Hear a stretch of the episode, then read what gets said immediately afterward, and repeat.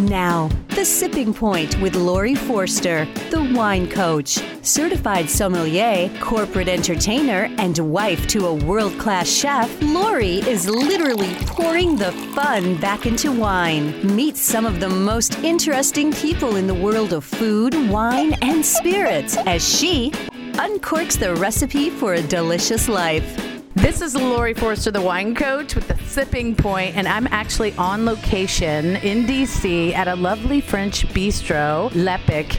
And next to me, this is so exciting, you guys are gonna die. I have Jean Trimbach from the Trimbach Winery in Alsace, France. It's one of my favorite regions of France, and when I think summer and I think white wines, I think the wines of Alsace, France. So this is a very timely uh, time to taste your wines, to talk to you, John. You are 13th or 12th generation Trimbach, 12th generation, but there is a 13th, I know.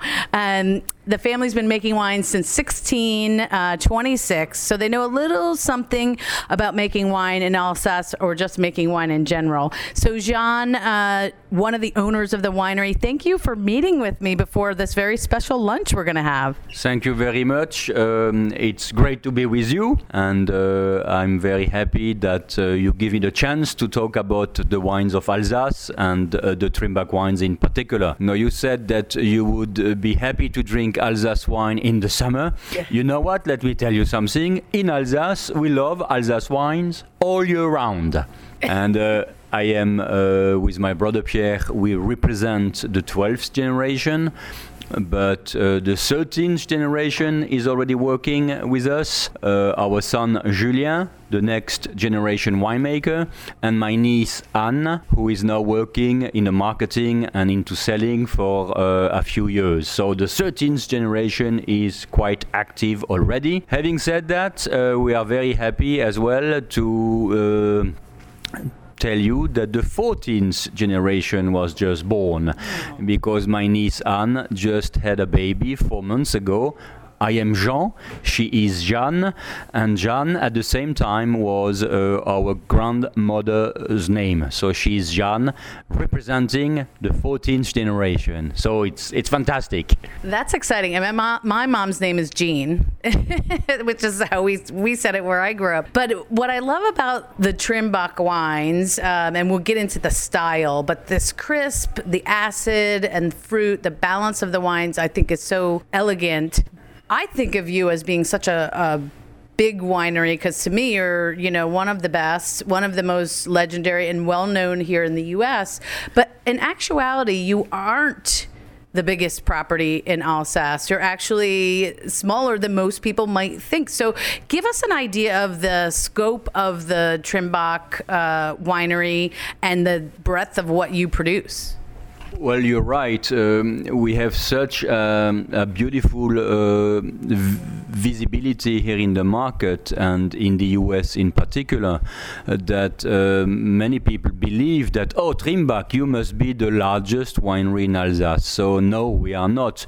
I guess in California, they would call the size of our winery a boutique winery because at the end of the day, we only produce 100,000 cases. No, we are not the largest, of course not, because the largest winery produce 1 million cases in Alsace. And uh, we are not the smallest either, but it's family owned, family operated. My brother Pierre, with his team, is in the vineyards, works the vineyards with uh, our son Julien, and my brother Pierre with Julien make the wine. So there is really a Trimbach style. And when the uh, people drink Trimbach, when the collectors collect Trimbach, they collect Trimbach because they know that there is a beautiful Trimbach style, which is very refined, which is very intense, very elegant. It's at the same time very focused with no residual sugar. And this is what people appreciate in our wines. So I think when it comes to the longevity of a winery, what's very important is the style. And since my brother Pierre is my uh, brother, he will never leave. Therefore, we can see that there is a beautiful continuity in style. After him will be Julien. There will be a continuity in the Trimbach style. And this is so important to us when it comes to uh, drinking fine wine and when it comes to collecting fine wines. So we are number one, yes, in the US, we are the number one Alsace shipper. And keep drinking. I mean, keep drinking. America is Trimbach market number one, but again, Trimbach is a rather small winery. Mm. That's perfect. And uh, what was interesting is I told you I use your wine all the time uh, whenever I'm doing events because I, I'm on a mission to change people's minds about Riesling. Because for some reason in this country, there's this misconception and probably had basis a long time ago that Rieslings are sweet because people tried something very, very sweet from Germany or wherever they got it. Um, and so they think, I don't like sweet, I don't want Riesling. Um, but in fact, Riesling is a very important grape for your winery. I think I read 40% or something like that of your plantings. Um, and you said something no residual sugar. And what that means to the people listening out there is these are not sweet Rieslings. These are bone, bone dry Rieslings, food friendly white wines that I think surprise people every time if they don't, you know, haven't tasted your wines, to me, they surprise and change people's minds. So tell me a little bit about the different, all of these are dry, but what are the different styles of Riesling and why do you think it's such a legendary grape? Well, you're right. Um, Riesling for our family is very important, and it comes from the fact that we are extremely lucky to um, own some of the finest vineyards, some of the finest Riesling vineyards, qualified, all qualified Grand Cru all classified Grand Cru. And uh, Riesling for Alsace is about 22% of what it represents. When it comes to Riesling for Trimbach, it's over 40% of what we produce. And because we own the Clos Sainte-Hune Riesling, because we produce the delicious Riesling Cuvée Frédéric Émile, people know that we have great Rieslings, and Riesling is definitely our image. So each winery in Alsace has its own classification, its own uh, pyramid, quality pyramid, if I may say.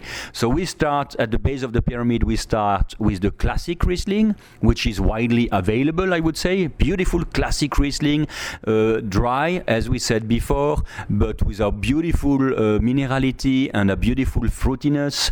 Stone fruit, white peach, pink grapefruit, delicious. On top of that, we have the Riesling Reserve, Reserve Riesling. On top of that, we have what I already talked about the Riesling Cuvée Frédéric Émile coming from Grand Cru vineyards. And the top of the pyramid is obviously the Riesling Clos Sainte-Hune, which is a rarity because we only produce 7,000 bottles for the world. Mm. And if I may say, my brother Pierre and I drink a few. So it's it's not even seven thousand bottles. well, thanks for sharing some of them with us. um, I'd like to sit in on one of those tasting sessions. I bet that is quite quite entertaining and fun. Um, I'm looking at a sheet here that uh, you know if you are into ratings with different uh, experts across the world, Jancis Robinson, Robert Parker, both of which I got to interview for the Sipping Point. Amazing, amazing people. I see lots of 90s 94s, 96s. I mean, amazing uh, ratings here. Um, the classic Riesling you talked about retail is about $18, 20. Uh, 20 and depending on where you are. And then obviously you're investing more and more as you go up the ladder.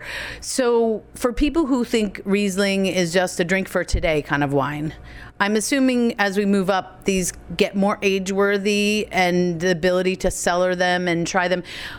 I've had a lot of young Rieslings, but I can't say that I've had the pleasure of tasting a lot of Rieslings with age. What can people expect if they choose to invest in some of these higher end Rieslings? How long can they age them and, and how do they change?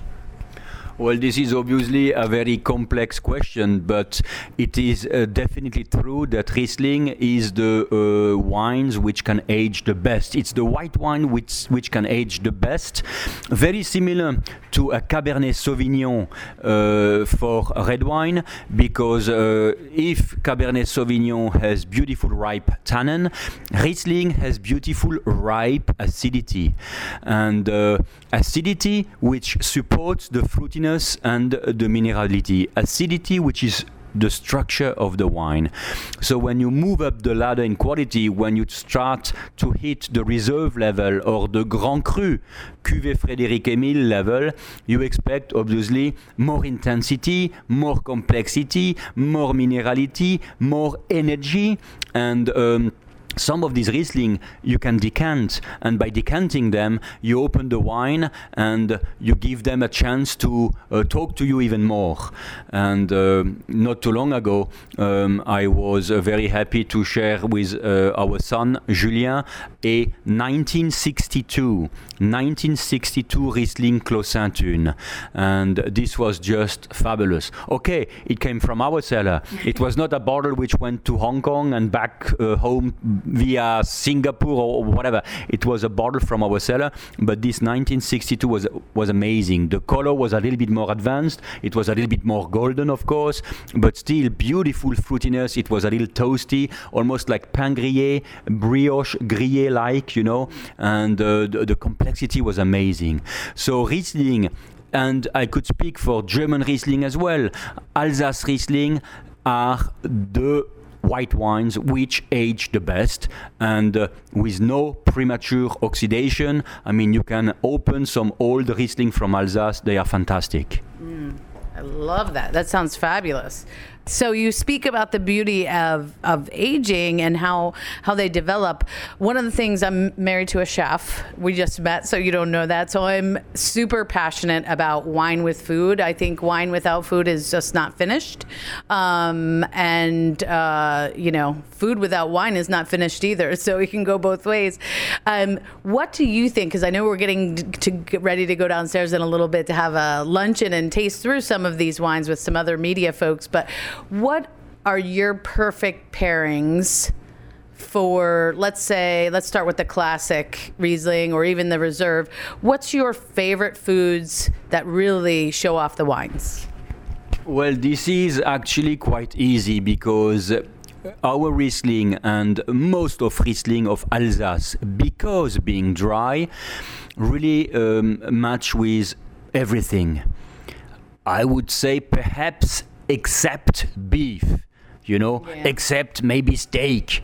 But from white meat to seafood to fish to Asian food to curries, you name it. Riesling really pairs with everything. And then it depends on the sort of uh, spiciness of the dish. You would take a classic Riesling for seafood. If your uh, seafood or if your fish is a little bit more com- com- uh, sophisticated, with a little bit of sauce, with a little bit of jus. Uh, then you move up to the Riesling Reserve. And if your fish is very sophisticated, like a turbot, like a beautiful John Dory, like a beautiful Dover sole, then you move up to the Frédéric Émile Riesling and you get more complexity and the wine gets savory and your dish is very savory and succulent as well. So this is the kind of thing you do. But again, Riesling pairs with all food of the world. And this is a tremendous advantage of Alsace. Alsace only exports 25% of its production, but the future for Alsace, because of all Asia opening now, I think there is a wonderful opening for our wines because they pair so well with all kind of food. I just did three weeks in Asia in April, and again I was amazed to see that our wines, Riesling, but let's face it, Pinot Gris and Gewürztraminer as well. And if I may say, Trimbach in particular, because we are among the driest wine. Mm. So they pair extremely well with the heat of the cuisine, with the spices, and it is just amazing to see the potential remaining for Alsace wine basically all over the world. I love that. You've worked here in the States before you went back and, and were back in the family business. Um, and, and the United States, I think, between the time that you worked here, you were on the West Coast, Sonoma area, and today, wine in general and the enjoyment of wine and the culture of wine, I think, has changed dramatically. Um, what do you think is so exciting about what's going on in the U.S. from a wine standpoint? Well, you're right. I mean, uh, it's quite a few years now, but I worked in California in 1984. But from 1984 to 2016, it's amazing the changes that happen. Just the food. I mean, in 1984, finding good restaurant was difficult. Finding good coffee, finding good charcuterie, finding good bread was very difficult. Today, here in the US, we find all what we need.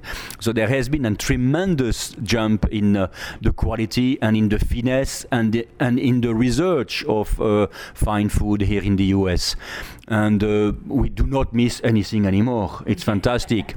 And this is why I keep coming to the US because first, uh, America is Trimbach market number one, but also because I love it and I have so many friends, sommelier and collectors, and uh, so. Th- I mean, the, the, food aspect and the wine list have drastically changed uh, in the last 30 years. Oh, I love that.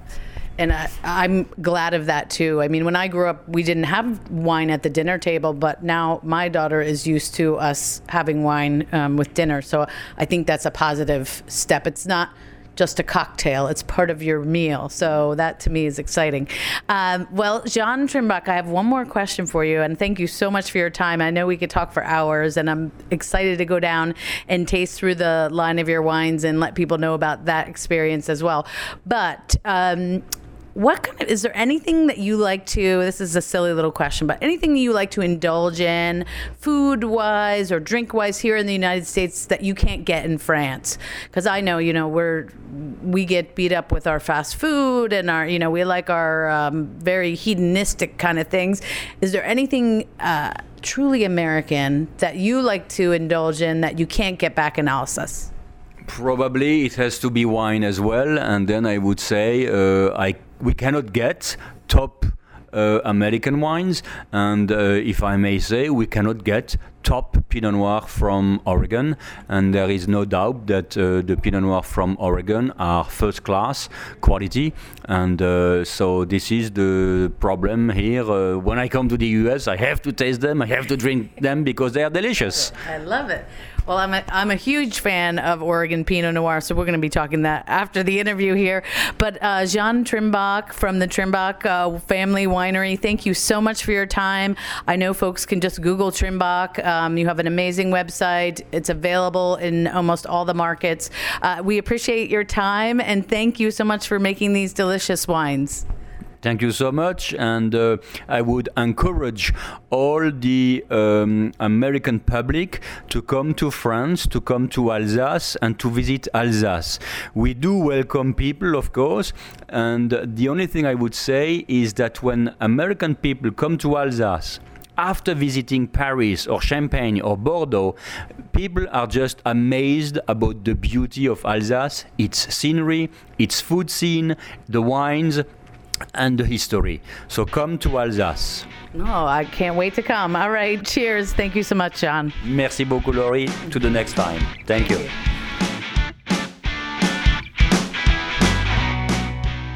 This is Laurie Forster, the wine coach. I hope you enjoyed this episode of The Sipping Point, where we explore the recipe for a delicious life I want to stay in touch with you, so I hope you'll find me on Twitter or Instagram at The Wine Coach, or just type in The Wine Coach in Facebook and you're going to find me immediately. I'm always looking to connect with great wine lovers like you, and I want your ideas for future shows.